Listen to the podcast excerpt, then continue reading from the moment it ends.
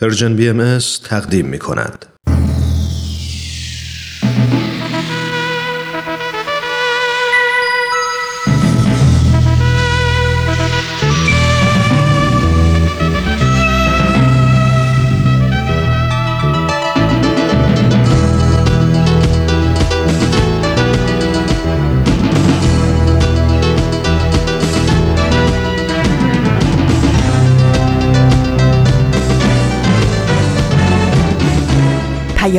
دوست.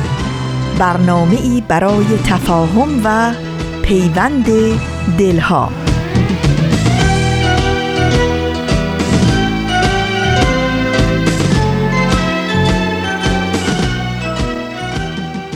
درود گرم و صمیمانه ما از کرانه های دور و نزدیک به یکایک شما شنوندگان عزیز رادیو پیام دوست.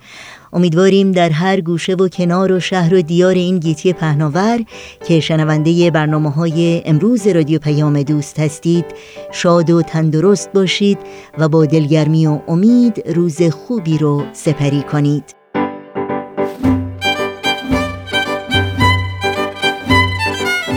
نوشین هستم و همراه با همکارانم میزبان پیام دوست امروز.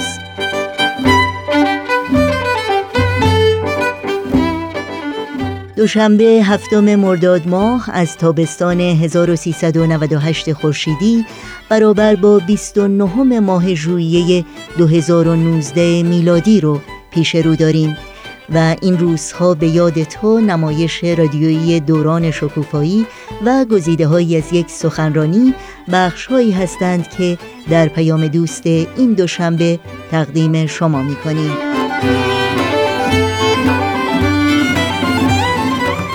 امیدواریم از همراهی با برنامه های امروز رادیو پیام دوست لذت ببرید. ما رو هم فراموش نکنید با تلفن، ایمیل و یا از طریق شبکه های اجتماعی و همینطور تارنمای سرویس رسانه فارسی باهایی با ما در تماس باشید و نظرها و پیشنهادها و پرسشها و انتقادهای خودتون رو مطرح کنید. و برای اطلاعات راه های تماس با ما و همینطور اطلاعات برنامه های رادیو پیام دوست یادآوری کنم که این اطلاعات در صفحه تارنمای ما www.persianbahaimedia.org در دسترس شماست.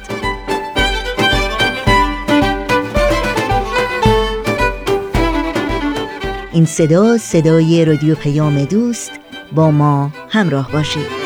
ما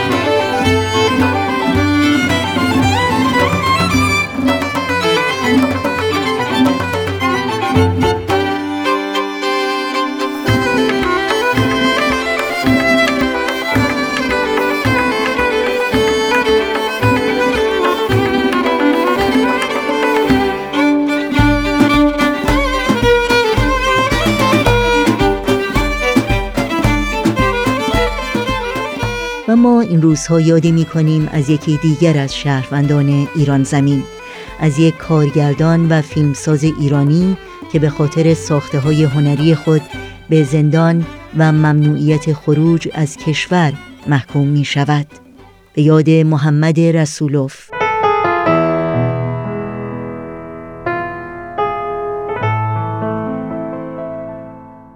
بر اساس گزارش های منتشر شده روز 23 تیر ماه محمد رسولوف در شعبه 26 دادگاه انقلاب به ریاست قاضی ایمان افشاری به یک سال حبس تعذیری و دو سال ممنوعیت خروج از کشور و همچنین محرومیت از عضویت در احزاب، گروه ها و دستجات سیاسی و اجتماعی محکوم شد. اتهام او تبلیغ علیه نظام اما این اولین باری نیست که محمد رسولوف توسط ماموران امنیتی بازداشت می شود در دادگاه های انقلاب اسلامی محکوم می گردد و از حقوق شهروندی و انسانی خود محروم می شود در سال 1389 خورشیدی محمد رسولوف با اتهاماتی چون اقدام علیه امنیت کشور از طریق اجتماع و تبانی به قصد برهم زدن امنیت عمومی و فعالیت تبلیغی علیه نظام به چهار سال حبس تعذیری و 20 سال محرومیت از فیلمسازی محکوم شد. اما پس از تقلیل حکم زندان به یک سال در روز 26 اسفند ماه سال 1389 از زندان آزاد شد.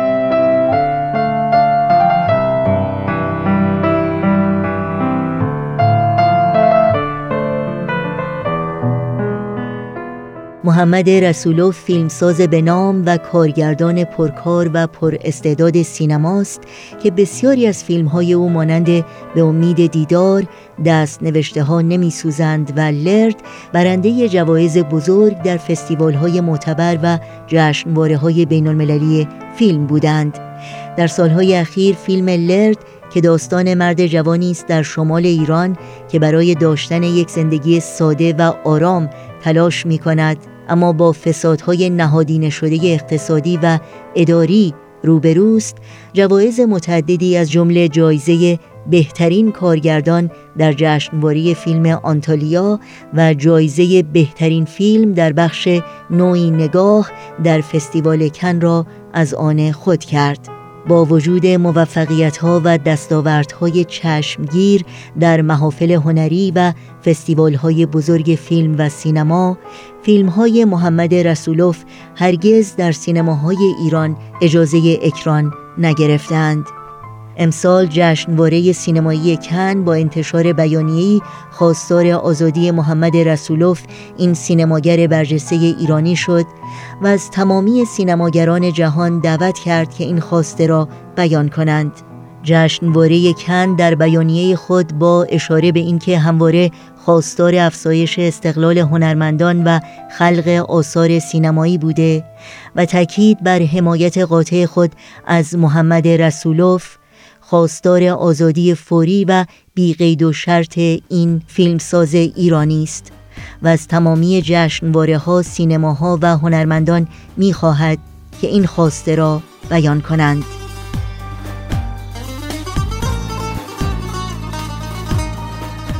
یاد تو در این روزها و در همه روزها زنده و پایدار وقت سکوت مرگ در هم شکنی. وقت سکوت مرگ در هم شکنی. بیداد تو را بلند فریاد کنی. امروز که کشته ستمت خرمن شد. امروز کشته ستمت خرمن شد. بر خرمنت آتش عدالت فکنی. بر خرمنت آتش عدالت فکنی. بیگان منم یا تو که باور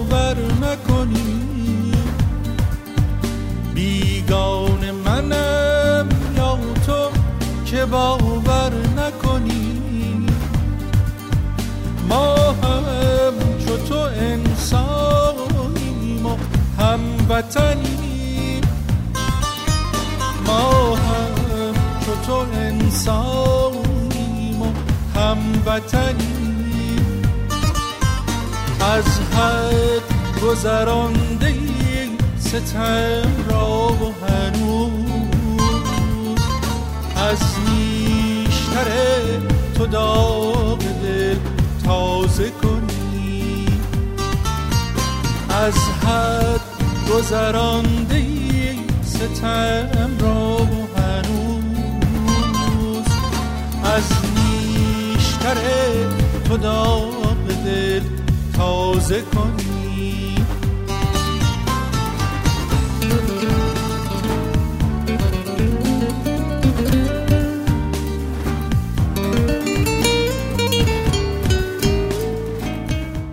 و حالا این شما شنوندگان عزیز رادیو پیام دوست و این هم گروه نمایش رادیو پیام دوست و نمایش این هفته دوران شکوفایی با هم بشنویم.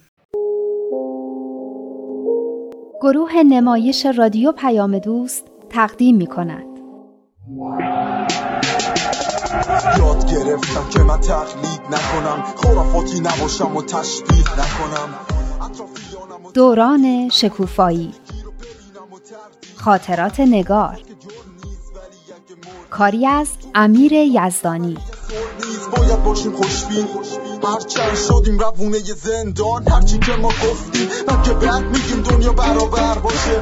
دین باید مسابق علم و عقل باشه. الان ما تو قرن بیست و یکیم. همراهیم با عقل و تکنولوژی. دعواهای بابا و مامان مریم هممون رو نگران کرده بود. مریم خواهش کرده بود با هیچ کس دربارش حرف نزنیم.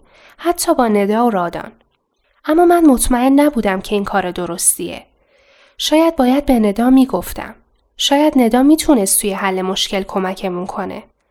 اما نگاه خواهشامیز مریم وقتی گفت که نمی‌خواد آبروش بیشتر از این پیش ندا و رادان بره جلوی چشمم میومد و جلومو می‌گرفت. دو روز بدون اینکه خبر تازه‌ای بشه گذشت. از بابات خبری نشد؟ نه چه خبری؟ چه می‌دونم دیگه باهاش حرف نزدی؟ شاید عصبانیتش خوابیده باشه. من دارم فکر می‌کنم چند روز دیگه که حلقه مطالعه مامان بابا هاست چیکار می‌تونیم بکنیم. من میگم بهتره به یکی بگیم. مامان مریم که می‌دونه اگه می‌خواست به بقیه مامان باباها می‌گفت. مامانم میگه این دفعه نمیره حلقه مطالعه. میگه بابام فقط با اون لج کرده. اگه اون نره با بقیه کاری نداره. راستی مریم اون دفعه با بابات درباره مشاور خانواده حرف زدی؟ مشاور خانواده؟ آره امش پیشنهاد کرده بود که باباش بره پیش مشاور. یه نفره که نمیرن پیش مشاور خانواده. دوتایی باید برن. مامانش هم باید بره. همون عید به بابام گفتم. گفت خونواده در کار نیست که بخواد بره پیش مشاور خونواده. گفت هر وقت مامانم راضی به آشتی شد اون وقت با هم میرن پیش مشاور. اگه به مامانت بگی چی؟ گفتم. اونم همینو گفت. گفت اصلا لزومی نداره. عجب قضیه پیچیده ای شده. من میگم وقتی دو نفر از هم جدا شدن دیگه به هم نزدیک نمیشن مثل این خطای متنافر تو هندسه که وقت قبلا همدیگه را قطع کرده باشن دیگه فقط از هم دور میشن راست میگه اسمشون هم متنافره یعنی در حال نفرت از هم. دیگه شما هم زیادی شلوغش نکنینا فکر کنم شب چله گرفتن و حلقه مطالعه و اینا اصلا فکر خوبی نبود. خب چه می‌دونستیم؟ فکر کردیم تاثیر خوبی می‌ذاره. چه می‌دونستیم تازه اختلافاتشون بیشترم میشه؟ می‌دونین بعد چی کار می‌کردیم؟ بعد به دو تا جمع جداگونه دعوتشون می‌کردیم. حالا اگه دیدگاهاشون بازتر نمی‌شد لاقل با هم دعواشون هم نمی‌شد. خلاصه که حسابی اشتباه کردیم ببخشین همش تقصیر من بود من نباید یه همچین پیشنهاد بی خودی می‌دادم فقط به خاطر این بود که می‌دیدم این جمعات چقدر برای خودم برای هممون خوب بوده مامان و بابام هم از شور والدین خیلی راضیان. درسته اما این جمع به درد حل مشکلات خانوادگی نمی‌خوره. موندم آخر هفته که بابام می‌خواد بیاد دنبالم چیکار کنم. گفتم که دیگه خونش نمیرم. یعنی بعد رو حرفم وایسم؟ بابات بنده خدا که هنوز کاری نکرده که تو می‌خوای خونش نری. اتفاقا فرصت خوبیه که با مهربونی و زبون خوش یه کاری کنی که دست برداره و این قضیه رو دیگه ادامه نده. من نمی‌دونم. آخه آدم وقتی می‌خواد دل کسی رو به دست بیاره باهاش دعوا می‌کنه و بهش زور میگه. آخه محبت هم زورکی میشه. به نظر من همه اینا رو یه جوری که بابات ناراحت نشه بهش بگو. بهش بفهمون که مامانت بیشتر محبتشو می‌خواد تا خونه و پولشو خب دیگه. بابام همینو بلد نیست. بلد نیست چطور محبت کنه. با منم همین طوریه. وقتی خیلی می‌خواد محبت کنه یه چیزی برام می‌خره. می‌دونید تنها راهی که برای محبت کردن بلده اینه که پول خرج کنه. کاش می‌رفت پیش مشاور. همین مشاور مدرسهمون هم خیلی چیزای جالبی درباره محبت کردن و انواع اقسام ابراز محبت می‌گفت. ابراز محبت با نگاه، با حرکات، مثلا به پشت کسی زدن، با کلمات قشنگ، با لحن قشنگ، با کمک کردن و به فکر کسی بودن و خلاصه ترکیباتی از اینا. این چیزها رو مشاور می‌تونه بهش یاد بده. پیش مشاور که مطمئنم نمیره. بابا خود این مطالبی که توی گروه مطالعه هم می‌خونن درباره محبته اون دفعه درباره زبون محبت بود و چقدر بحثشون رو من میشنیدم جالب بود مریم حالا که بابات پیش مشاور نمیره بیا یه کاری بکنیم. بیا مستقیم با مامان ندا صحبت کنیم که درباره محبت و راه های ابراز محبت بیشتر تو جمعشون صحبت کنن. شاید بتونه کمکی بکنه. تو فکر می‌کنی باباش با این حرفایی که زده بازم حلقه مطالعه بره؟ مریم تو با بابات صحبت کن ببین اوضاع چطوریه. اگه قصد داره بازم بره اون وقت میریم با مامان ندا صحبت می‌کنیم که حواسش به این قضايا باشه. خوبه؟ ببینم چی میشه. یه وقتی دی اصلا دنبالم هم نیومد. نگران نباش برات حتما دعا می‌کنیم. باشه؟ هر روز صبح قبل از مدرسه برای مریم دعا کنیم. خب؟ تو خودت هم دعا کن.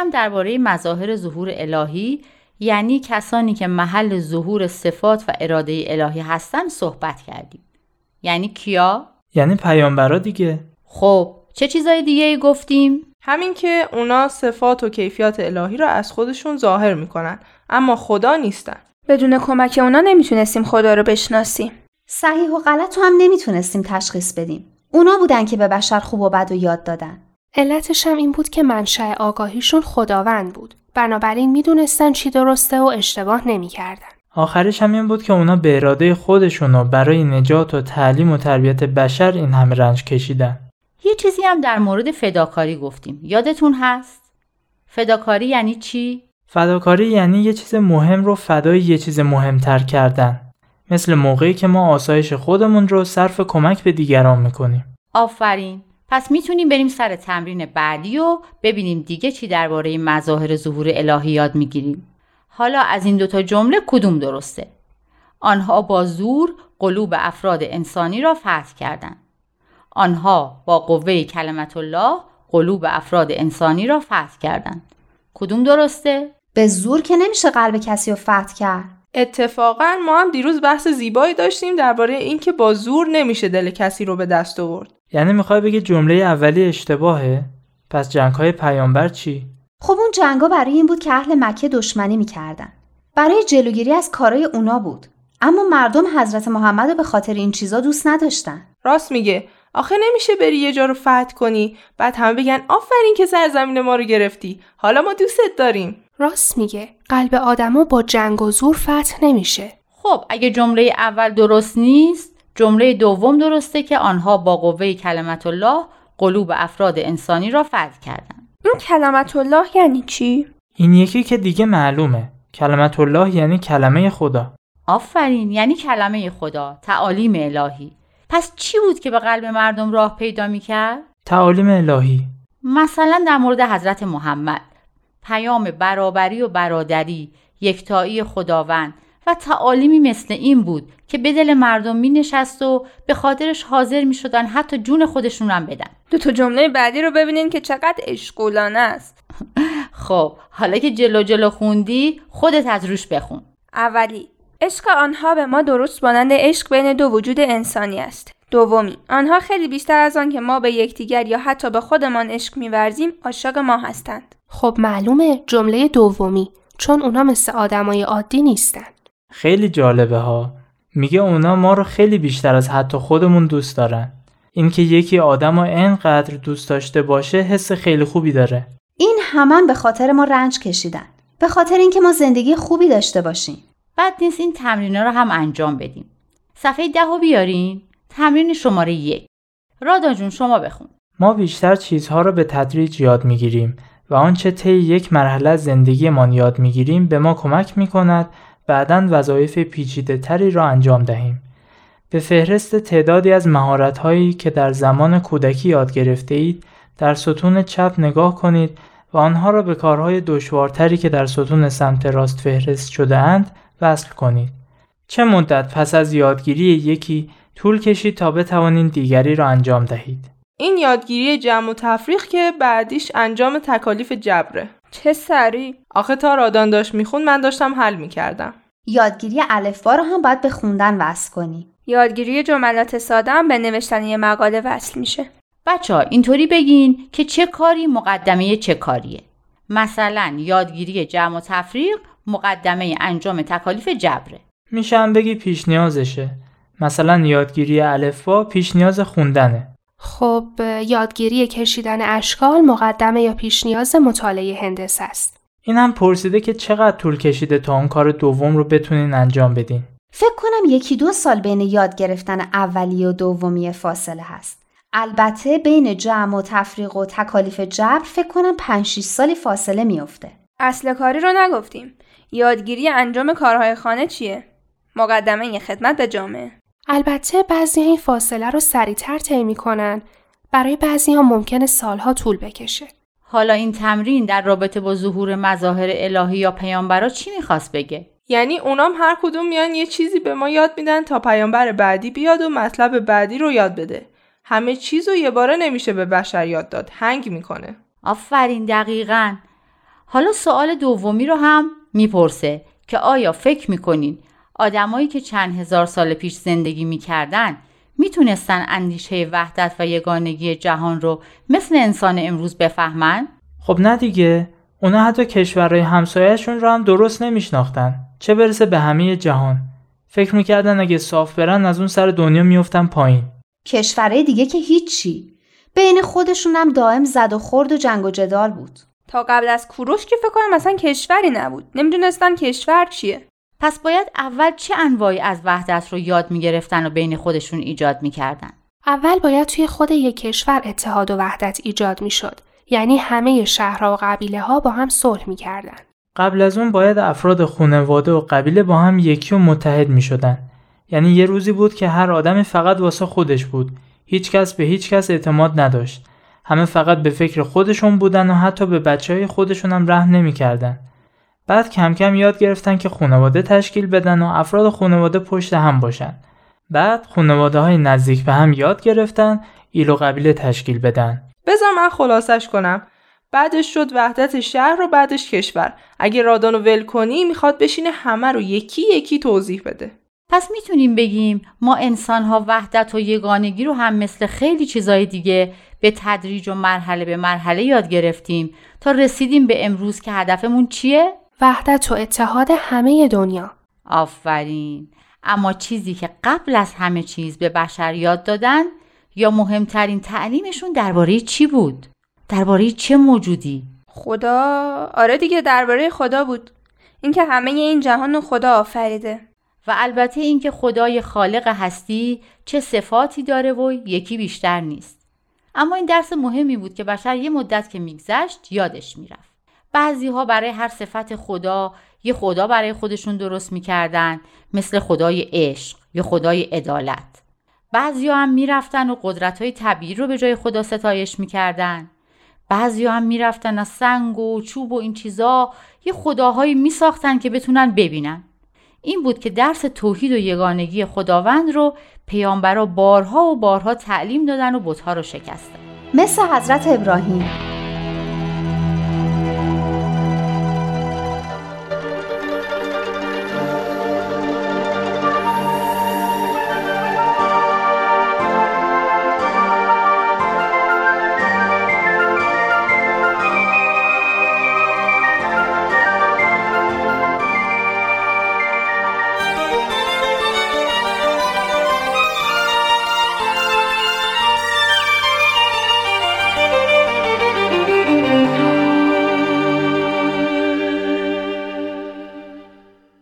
یکی از چیزایی که توی بیانیه دین الهی یکی است بهش اشاره شده بود تقلید بود.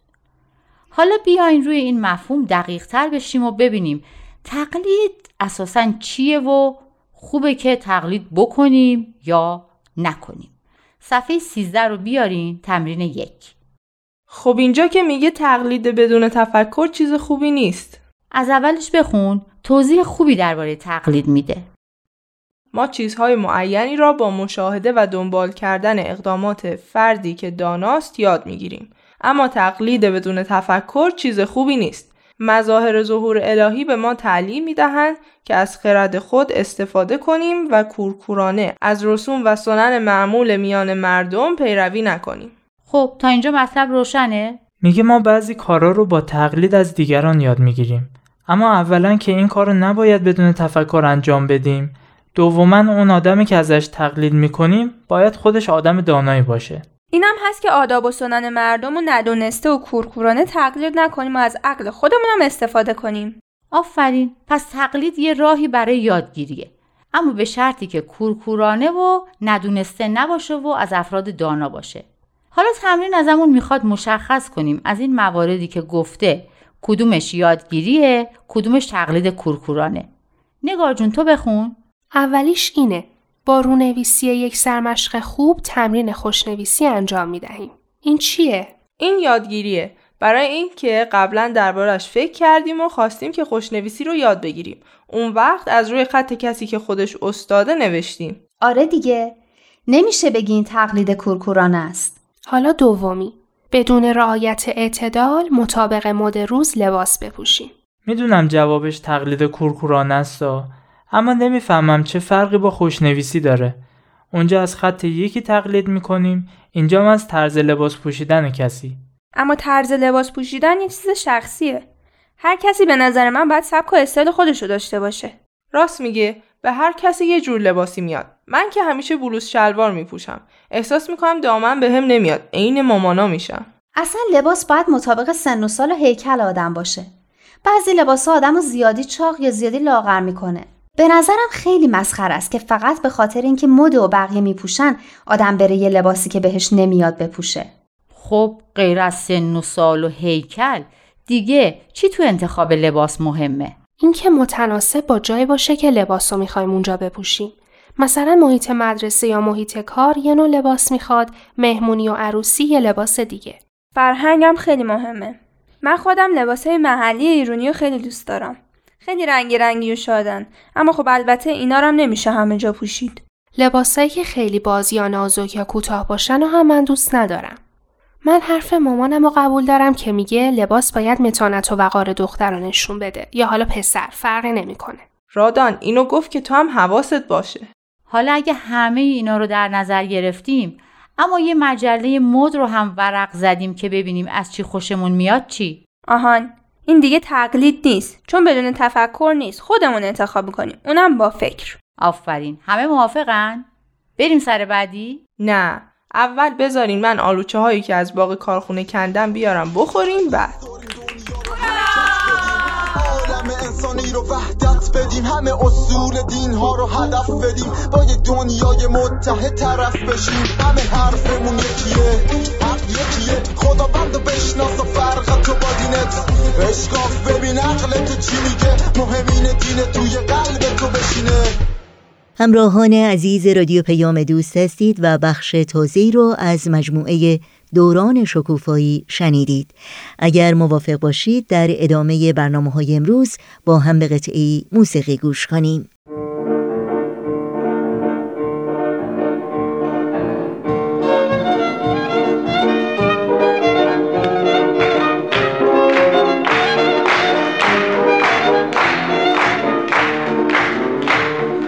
لبت خنده با رفته رو لاله گوش داری یه دست سنبا عشقت نبینم به روی مشگو دردت به جونم خدا فدات کنم جون. کنمت با بیقراری تا چاهی فراری.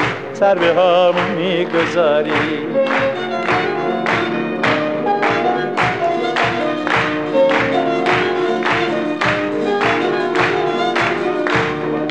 لبت خنده رفته ای گل.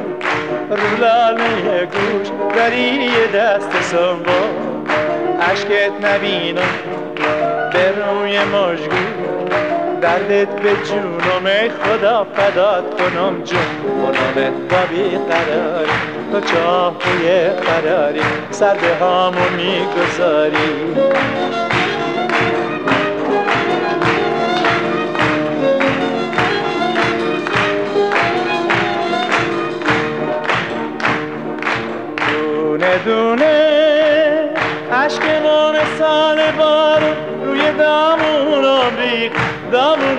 دامونم دریاچه بی سامونم سراچه بی دل موتم با چه دیوان چه کنم چه چار جویم. به که درد خود بگویم همچو کنجاقه بمویم.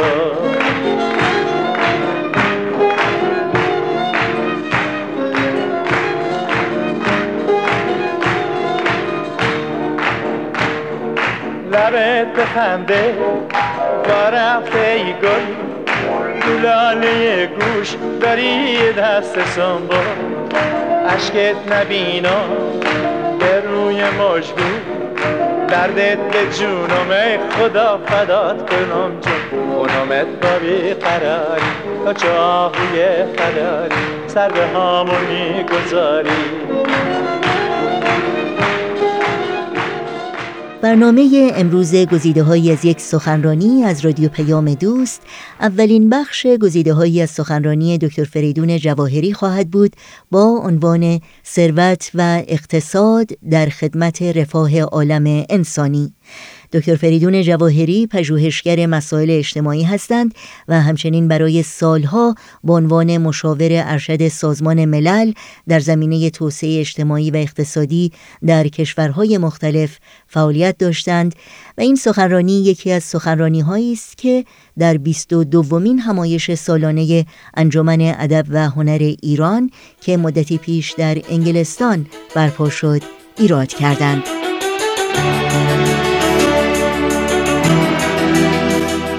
حضرت بحالا در بیان مقتضیات عالم خلقت میفرمایند که انجام هر امری و تحقق هر هدفی منوط به اسباب و وسایل لازم است. مثلا شما ببینید که ثروت یه وسیله بسیار لازم و مفید برای انجام اهداف خیلی خیلی متعالی. تأمین معیشت روزانه ترقی و رفاه خانواده نیل به درجات عالی تحصیل مشارکت در فعالیت های عام المنفعه خدمت به وطن و البته در نظر بهایان خدمت به نوع بشر. وسیله خیلی خیلی مفید هست. بنابراین فکر کردم از اینجا شروع بکنیم با اونچه که هممون البته می‌دونیم که غنی بودن و داشتن ثروت در نظر بهایی هیچ نوع مقایرتی با روحانی بودن با یک زندگی روحانی بودن نداره. و اگرچه ممکنه در شرایط این یه امتحان برای ترقی در درجات روحانی باشه ولی در مواردی هم می‌تونه وسیله خیلی خیلی مؤثری برای ترقی روحانی باشه. بنابراین این مفهوم نفی ثروت یا نامطبوع شمردن ثروت که در بعضی از ادیان گذشته تاکید شده در دیانت بهای ابدا قابل توجیه نیست و ریاضت کشیدن رو هم در دیانت بهایی من فرمودن. بنابراین صحبت این است که اگر یک نظام اقتصادی بخواد وسیله برای تحقق اهداف عالی باشه از قبیل صلح عمومی و رفاه عالم انسانی این طبیعتا باید یه استحکام خاصی برخوردار باشه. یک سیستم اقتصادی باید محکم باشه تا بتونه به همچین هدف بزرگی خدمت بکنه. بنابراین سوال این است که در نظر ما خصوصیات یک سیستم اقتصادی محکم چیست از نظر ما؟ که البته سال روشن استحکامش بسته به هدفش داره. کاپیتالیزم فعلی ترویج فرهنگ مصرفگرایی رو وسیله مؤثر برای این استحکام نظام اقتصادی می‌دونه و برای این خیلی تاکید می‌کنه. از همه جور قوای موجود اجتماعی و سیاسی و علمی و روانی استفاده می‌کنه تا مصرفگرایی رو بالا ببره. به اسم نظام قوی اقتصادی. شاید مبالغه نباشه. اگر بگیم که امروز نقشه ها و حتی حیله های مختلف به کار میره تا مردم بیشتر و بیشتر به فکر خرید باشن. خرید چیزهایی که دوست دارید. یا ما بهتون قبولوندیم که باید دوست داشته باشید.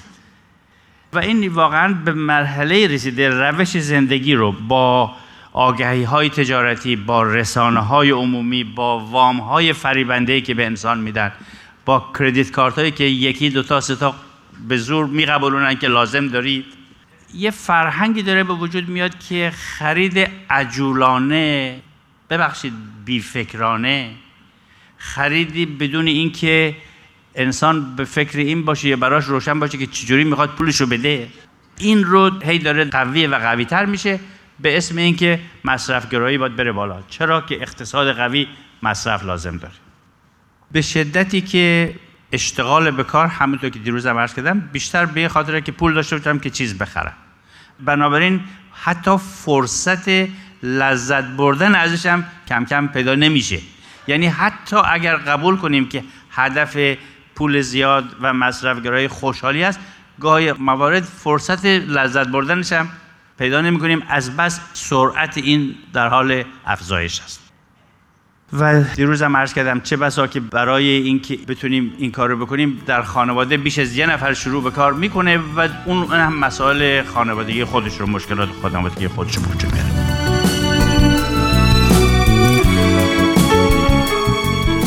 شنوندگان عزیز همچنان با ما همراه بمونید چون بعد از لحظاتی موسیقی ادامه برنامه گزیده های از یک سخنرانی رو با هم دنبال می‌کنیم.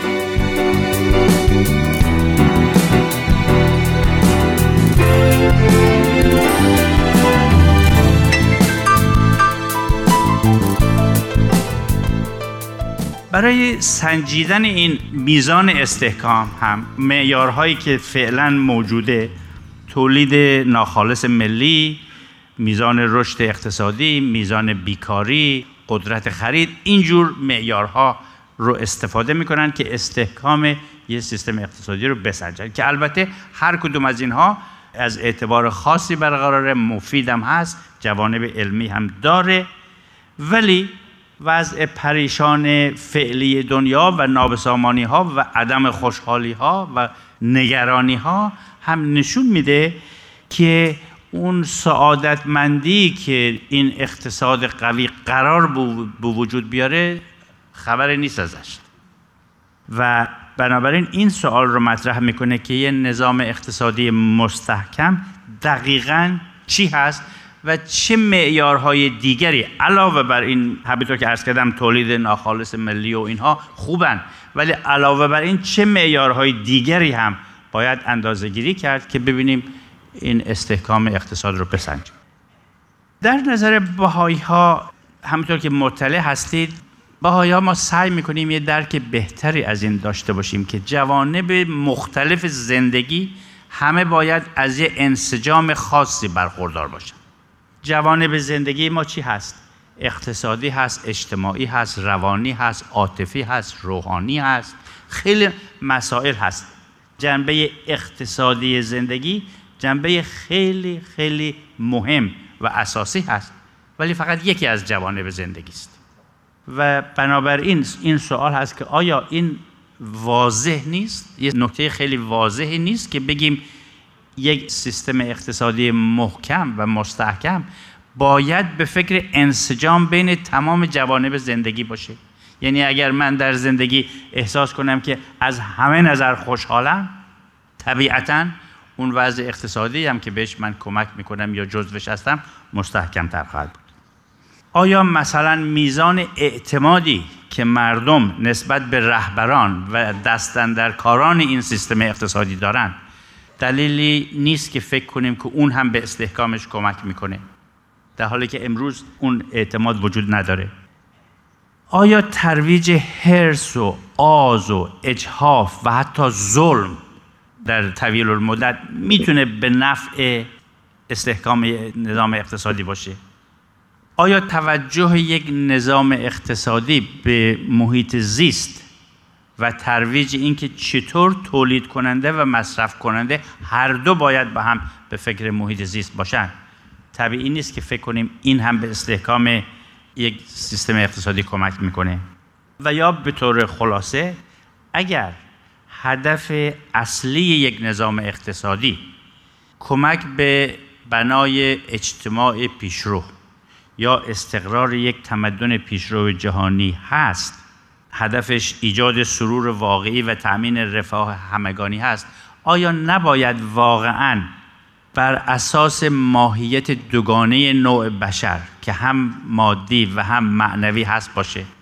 یعنی تا چه حد یه سیستم اقتصادی می‌تونه احساسات و منویات روحانی و معنوی بشر رو زیر پا بذاره و فقط به فکر مادیات باشه؟ بنابراین می‌بینید که با این صحبت ها می شود گفت که لازم است یک هدف دقیقی یا هدف دقیق تری از نظام اقتصادی باید اول تعیین بشه.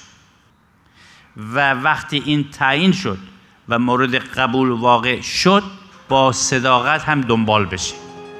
اون وقت به مرور ما تحولاتی و تغییراتی در سیستم اقتصادی جهان خواهیم دید.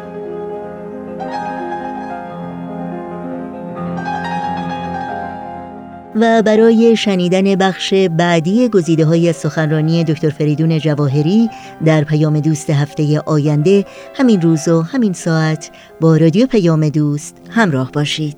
از آن زمان که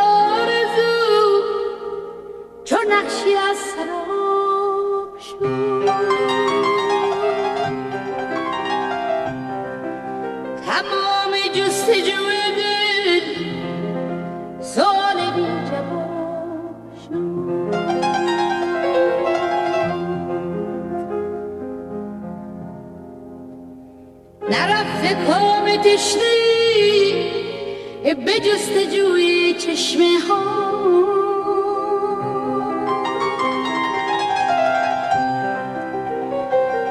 خطوط نقش زندگی چون نقشی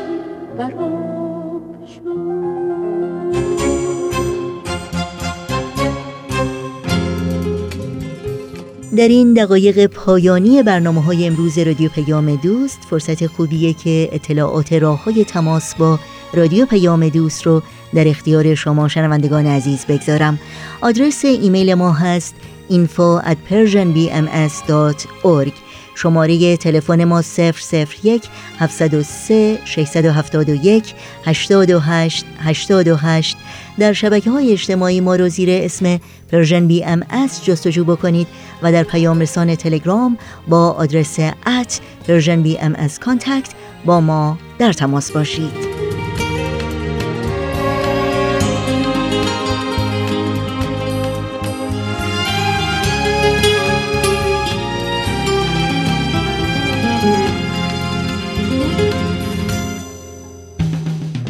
از آن زمان که آرزو چون نقشی از سراب شد. تمام جستجوی دل سال بی جواب شد. نرفته کام تشنی به جستجوی چشمه ها خطوط نقش زندگی چو نقشی براب شد. چه سینه سوزاها که خفته بر لبان ما هزار گفتنی به لب اسیر پیچ و تاب شد. نه شور ذوق شاعرانه قرار عاشقانم شتاب در شتاب شد نه فرصت شکایتی نه قصه و روایتی تمام جلوه های جان چو آرزو به خواب شد نگاه منتظر به در نشست و عام شد به سر نیامده به خود دگر که دوره شباب شد وقت خداحافظی است چرا که برنامه های این دوشنبه رادیو پیام دوست هم در همین جا به پایان می‌رسه. همراه با بهنام مسئول صدا و اتاق فرمان و البته تمامی همکارانمون در بخش تولید رادیو پیام دوست از همراهی شما سپاسگزاریم و خدا نگهدار میگیم. تا روزی دیگر و برنامه دیگر شاد و پیروز باشید.